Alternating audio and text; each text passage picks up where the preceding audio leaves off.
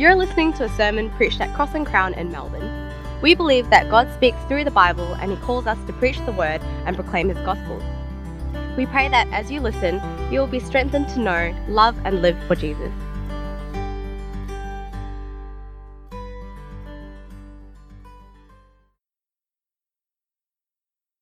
Almighty God, open our eyes to see the depths of our sin and the greater hope that is found in Christ alone. Have mercy on us, we pray, for Jesus' sake. Amen. Well, whenever I go on a run, which has been slightly more often recently, uh, I like listening to a podcast.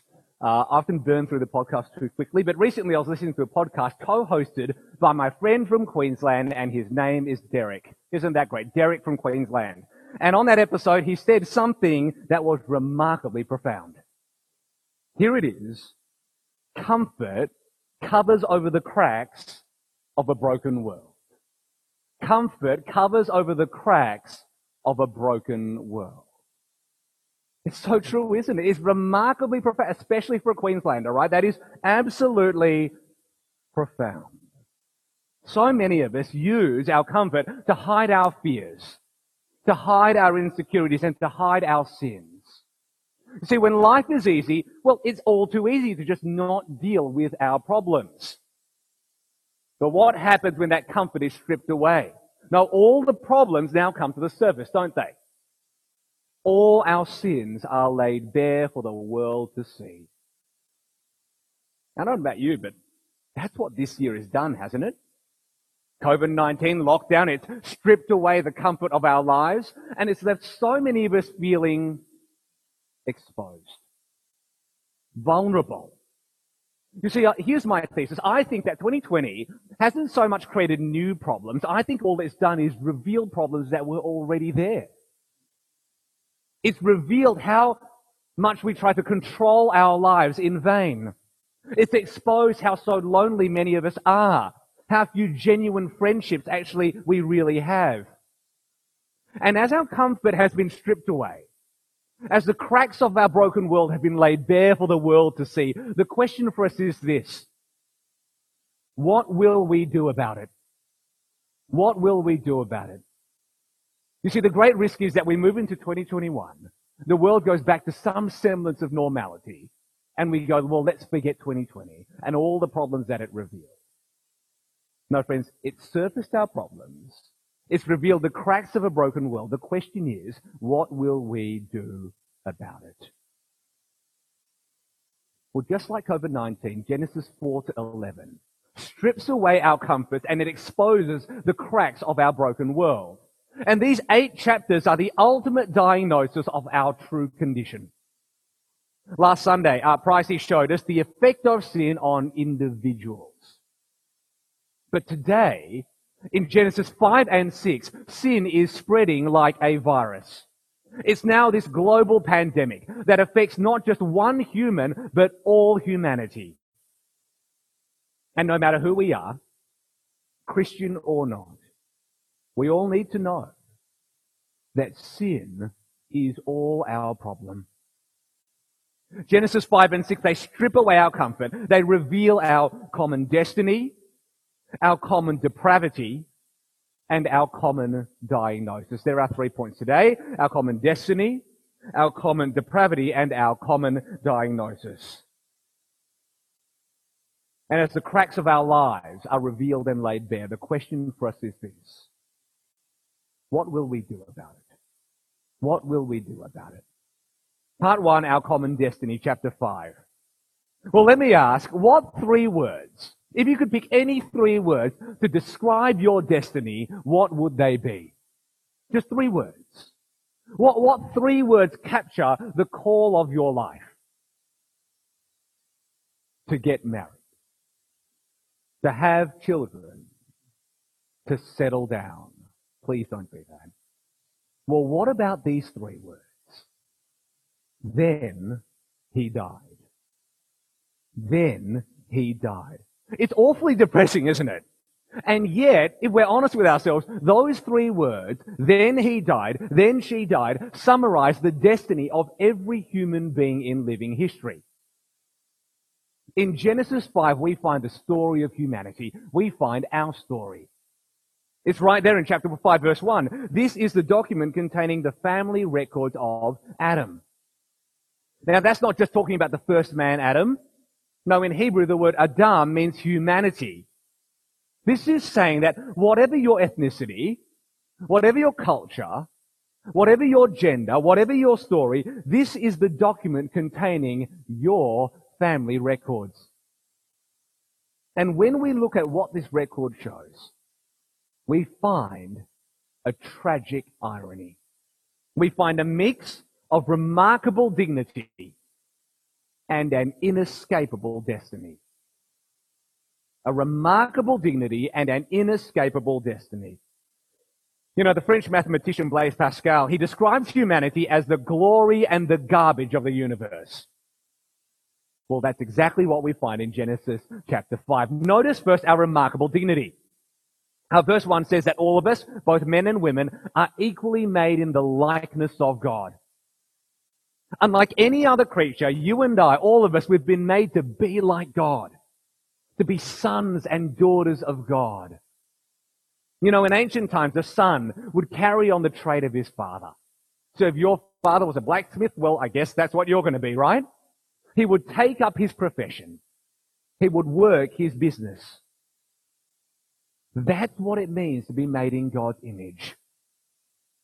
Just like Seth is born in Adam's likeness, well, all of us here, we are made in God's likeness. God created us to carry on his trade, to take up his profession, to work his business in the world. Now, when you think about it, that, that's got a lot of dignity behind it. That gives each and every one of us remarkable value. Unlike any other creature, you and I have been blessed by God to live for God. Years ago, I used to serve in youth group in my old church, and the number of times that people asked me, Adam, what is God's purpose for my life? Well, the great question, easy answer actually. God created you to live as His child. But what degree should I enroll in? God created you to live as his child. One of my good friends in Sydney ran a workshop on that topic. What is God's will for my life? His answer? Don't know, don't care. Because here is actually what matters most. God created you to live as his child.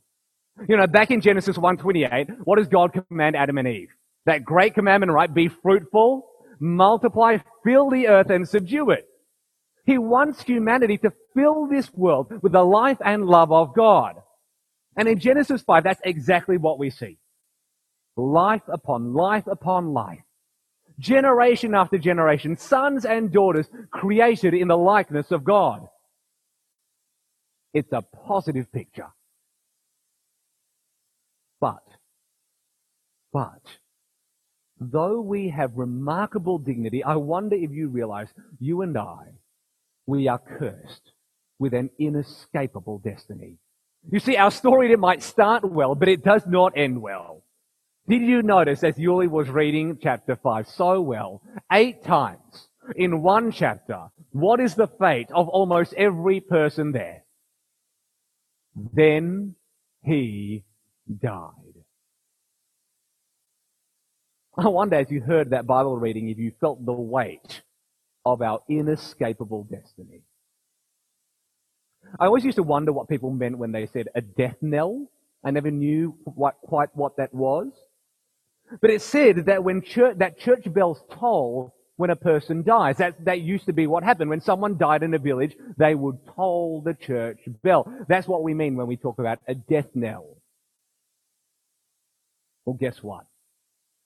With each toll of the bell, we hear those words. Then he died. Then he died. Then he died. Friends, this is our story. And we are those for whom the bells toll. What went wrong? What went so wrong that in the, that our end is so different from our beginning?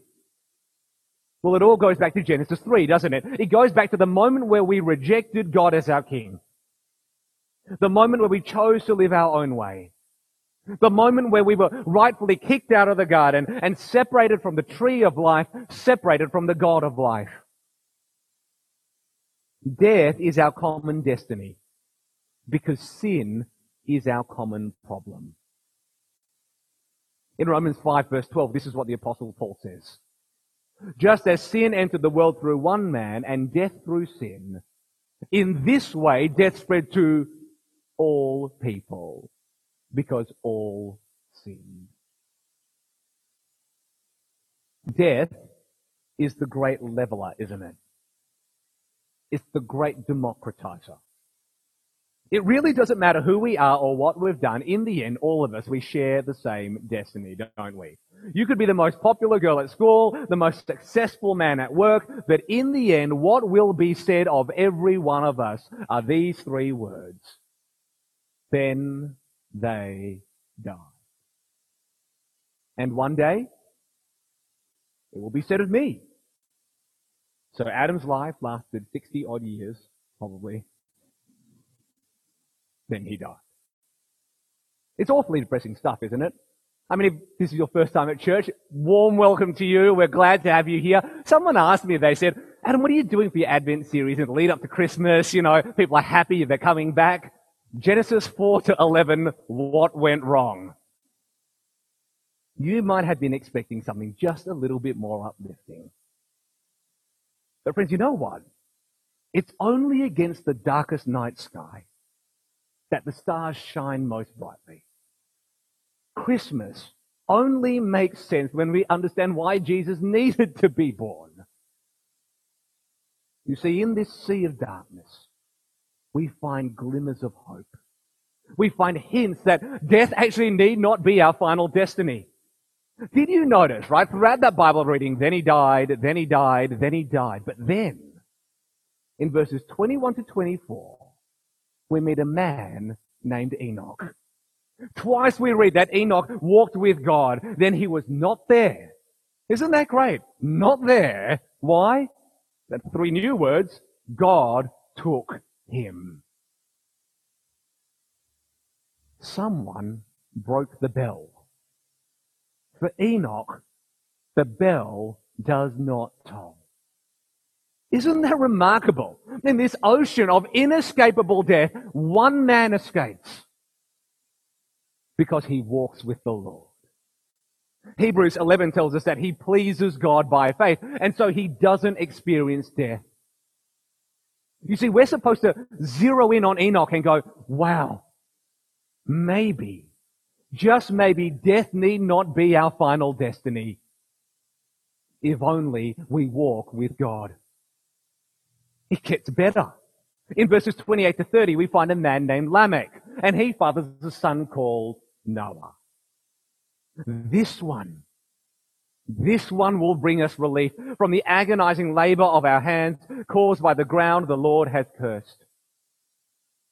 You see, friends? Enoch hints that death need not be our final destiny. And Lamech hopes for a savior to lift the curse of sin. Wow. In this darkness, we find glimmers of hope. I hate to say it, but one day, all of us will die. And if you're not a Christian, I wonder, do you have a hope that lasts beyond death? I know you don't want to think about it. None, none of us want to think about it. Most people here are quite young. Death is the last thing that we're thinking about. You want to push it off later, right? But don't waste this moment. Do you have a hope that last beyond death? Or will the final words that are said of you be, then he died. Then she died. Friends, we need to know that what is hinted in Enoch is realized in Jesus. What is hoped for by Lamech is secured in Jesus. Jesus is that Savior who has freed us from the curse of sin. He is the one who has changed our destiny of death. And for all of us who, just like Enoch, walk with God, For all of us who follow the Lord Jesus Christ, though we may die, yet we will live. There is life beyond death for all of us who follow Jesus. And just like Enoch, it will be said of us, God took them. Death is our common destiny because sin is our common problem. Part 2, chapter 6, verse 1 to 4, our common depravity. Our common depravity. Well, we've learned so many things this year, haven't we? We've all learned how quickly a virus can spread. It's okay if a virus infects just a small group of people. We can easily contact trace them, quarantine them without the virus spreading, unless of course we live in Melbourne. But, but what happens when we lose control of the virus? Something that starts with just one person very quickly becomes a global pandemic. Well, you know what, friends? Sin is the worst kind of virus. And it will kill not just your body, but your soul as well. In Genesis 3, sin enters the world through patient zero, Adam. In Genesis 4, it's transmitted to his children and rips this family apart. Here in Genesis 5 and 6, now, my gosh, sin is a full-blown global pandemic that is affecting absolutely everyone in absolutely every place, including you and me. And in chapter 6 verse 1 to 4, we see a snapshot of sin at its absolute worst. We see the true nature of our common depravity. See, what we see in these four verses is actually a picture of the disease in all our hearts. Now, let me be clear. This passage, it's not easy to understand. Because here's the big problem. We actually don't really know who these people are. Who are the sons of God? Who are the daughters of mankind? Well, let me tell you what it is at the most basic level. The sons of God, whoever they are, are marrying the daughters of mankind, and this marriage is so wicked that it deserves the judgment of God. This is the apex of sin in Genesis 1 to 11. Now, as I said, we have no idea who the sons of God are. But let me tell you who I think they are, what I think they're doing, and why I think it's so serious. Who are the sons of God? Well, the Hebrew word for God, Elohim, is also used to describe human rulers and kings. It doesn't just have to mean capital G God of the Bible. So in Psalm 82 verse 6, you are gods. You are all sons of the Most High. However, you will die like humans and fall like any other ruler. So, so the word God in Psalm 82 doesn't mean the God of the Bible. No, it simply means a human ruler or king. So, when we read the sons of God in Genesis 6, we don't need to read it as if these are fallen angels. No, it's better to read them as if they are human rulers who are guilty of the most serious sin and the deepest depravity. What are they doing? Genesis 6 2. It says, They saw that the daughters of mankind were beautiful, and they took any they chose as wives for themselves.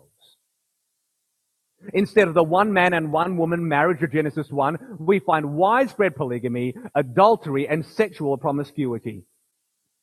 All of humanity, even our rulers, are doing whatever they want however they want, and with whomever they want. Doesn't that sound like our world today? Total sexual liberation. Total sexual anarchy. This is Jeffrey Epstein level stuff. And as you read verse 2, I wonder, do you hear an echo of an earlier part of our story? Have a listen. Let me read it to you this way. The sons of God saw that the daughters of mankind were good and they took. Genesis 3 6. The woman saw that the tree was good, so she took.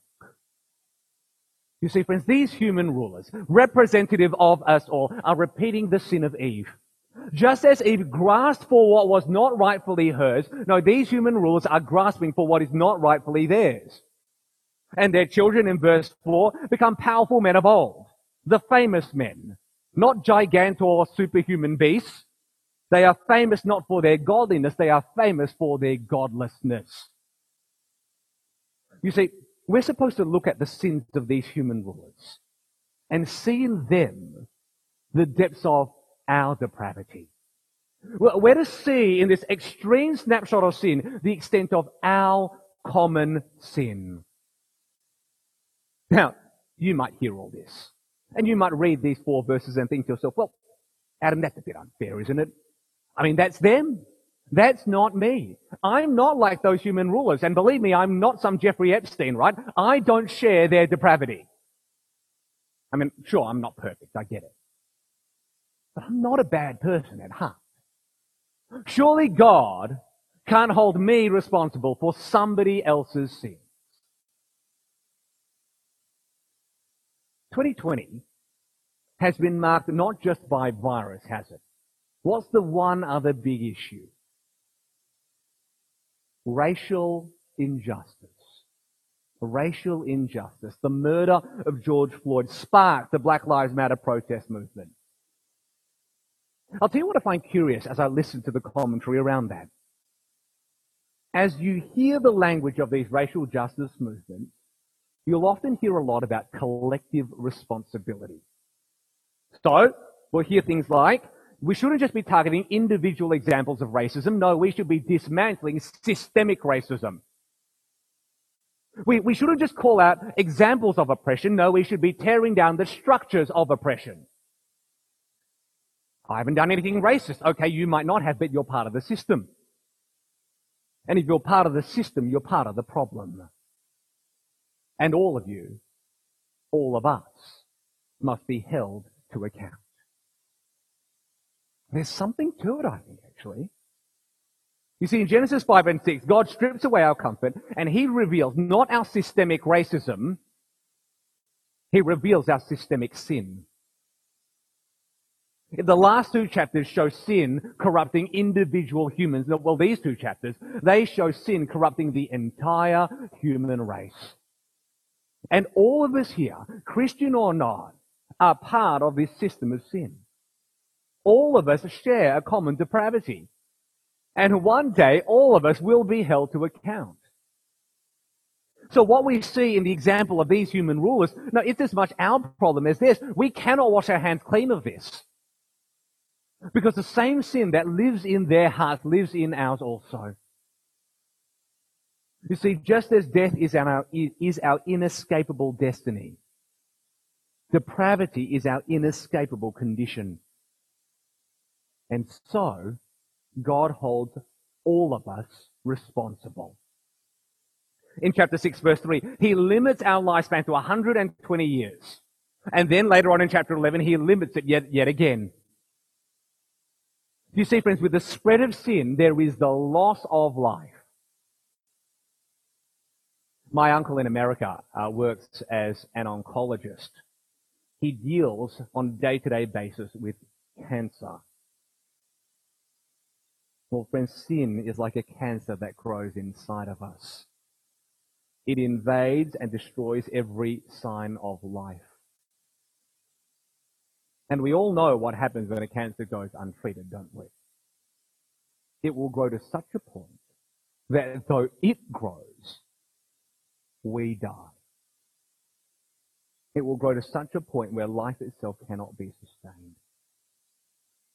Sin is no different. It, in, it is the deadliest cancer of all.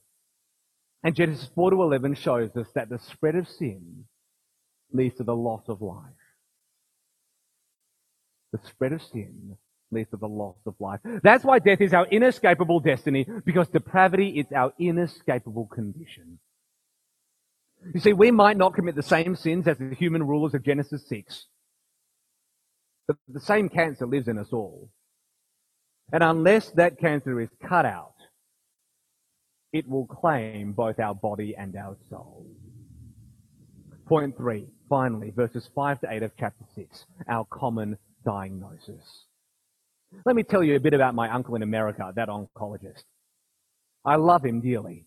He is that uncle of the family, though.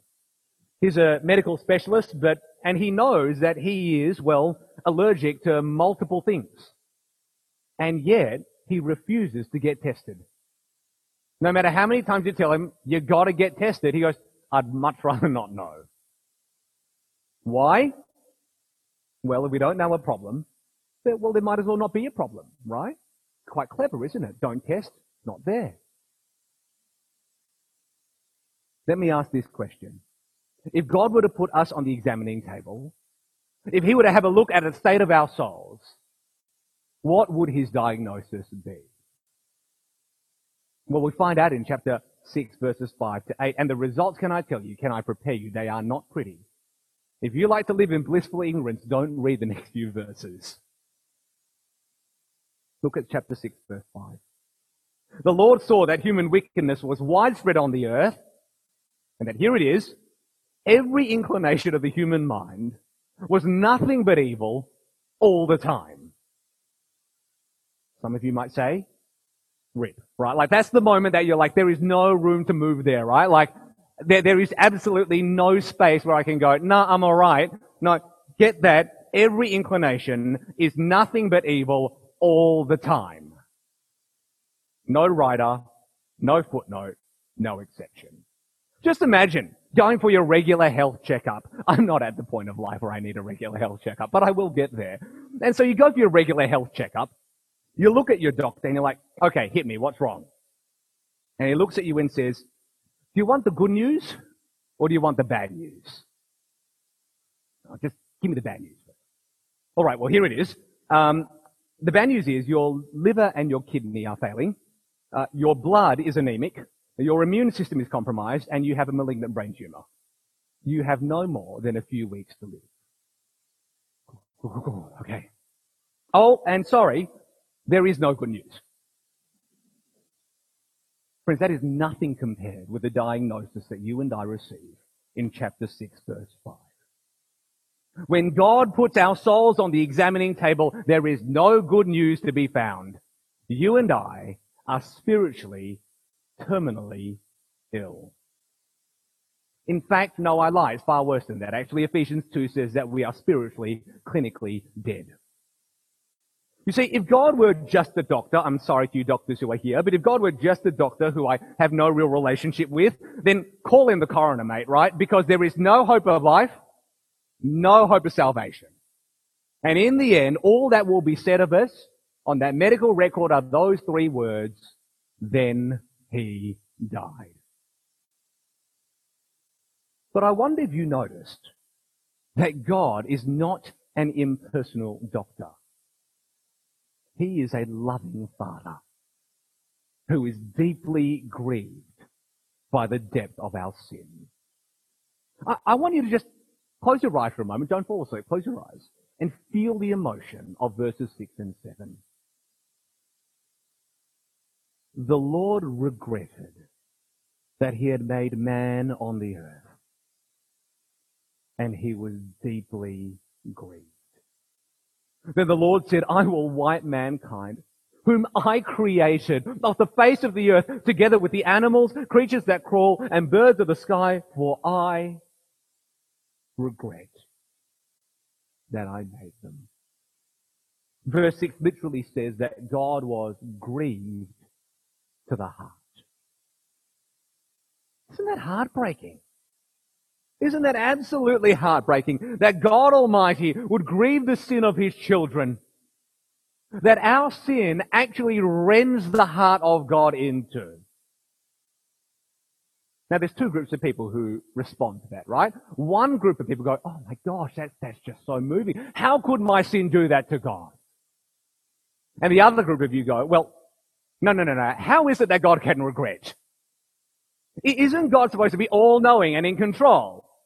Doesn't 1 Samuel 15 say, the eternal one of Israel does not lie or change his mind? So why is he changing his mind here? Well, let me dispense with that question first and then invite you to what's more important. God does not change his mind. Because just as Samuel says, he is not a man who changes his mind. Thank God that God is not like us. He is perfect in every way. And yet, in these words, he uses our human experience of grief and regret to describe the seriousness of sin in terms that you and I understand. In one sense, he's accommodating to us. This is God stooping to our level. John Calvin says he is lisping to us like a nurse would lisp to an infant. God is using human experiences of grief to emphasize the depths of our sin. So no, God does not change his mind. But don't dispense with that so quickly. Do you feel the weight of what's going on here? Right? Are you grieved by your sin just as much as God is? If you stop to think about it, it is absolutely nuts to think that my sin could be so bad that we would grieve the heart of God to the point of Him undoing creation itself.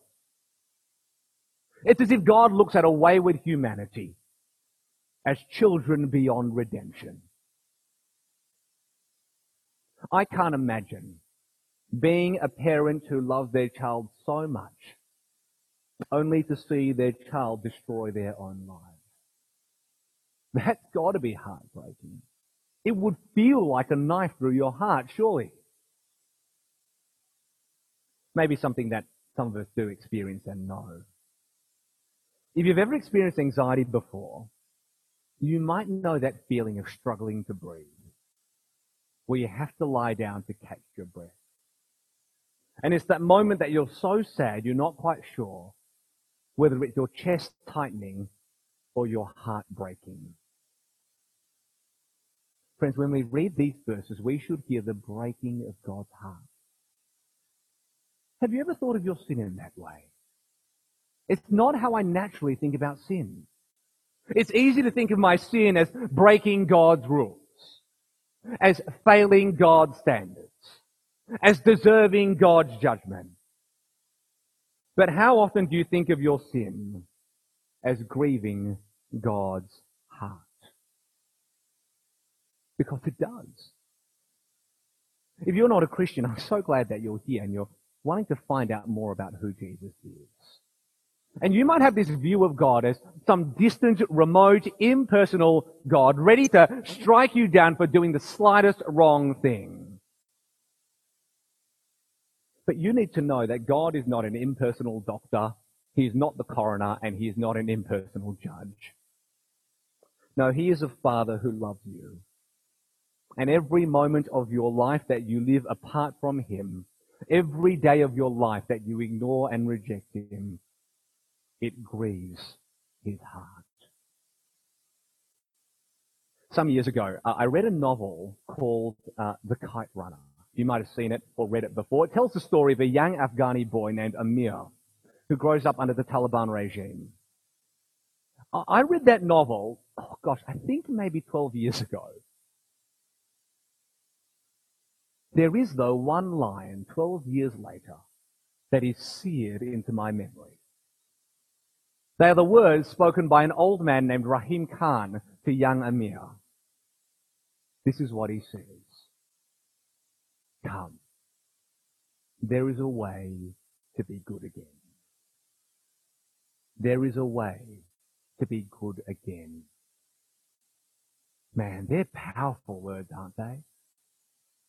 Atonement is possible. Friends, for the darkness of today's passage, it ends with a glimmer of hope. Verse 8, Noah, however, found favor with the Lord. Come. There is a way to be good again. Atonement is possible. But in this story, no, in our story, it's not by our effort. It is purely by the favor and grace of God. You see, Noah, he, he's just like us in many ways. He shares our common destiny. He shares our common depravity. He shares our common diagnosis. But God nevertheless shows him favor. The Lord shows him grace. And that very same God shows us favor and grace in the death of the Lord Jesus Christ. Not by our goodness, but all in Christ alone. In Christ alone, there is a way to be good again. Friends, let me ask. If your doctor warned you that you were on the cusp of fatal heart failure, what would you do? Genesis 5 and 6, it's the ultimate diagnosis of humanity. It warns us that unless we, like Enoch, walk with the Lord, we will surely die. And the question for us is this.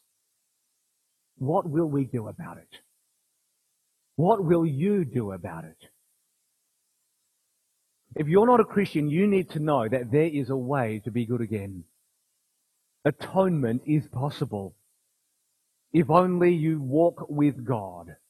If only you follow Jesus. And for us believers, we need to take seriously our individual and our collective sins. We must repent of those corporate sins which all of us share in. We must recognize that our sin grieves the heart of God. And let us praise God that in Jesus, death is not our final destiny. Friends, I want to give you a moment right now before we stand and sing. Why don't you take a moment in the quietness of your heart to confess your sins to God, confident that as you confess your sins, He will forgive you. Take a moment to do just that.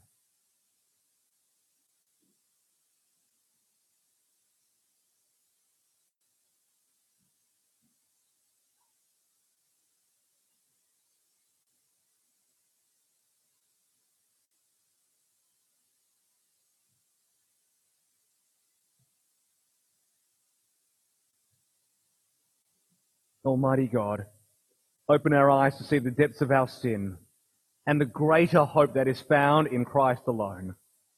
Have mercy on us, we pray, for Jesus' sake. Amen.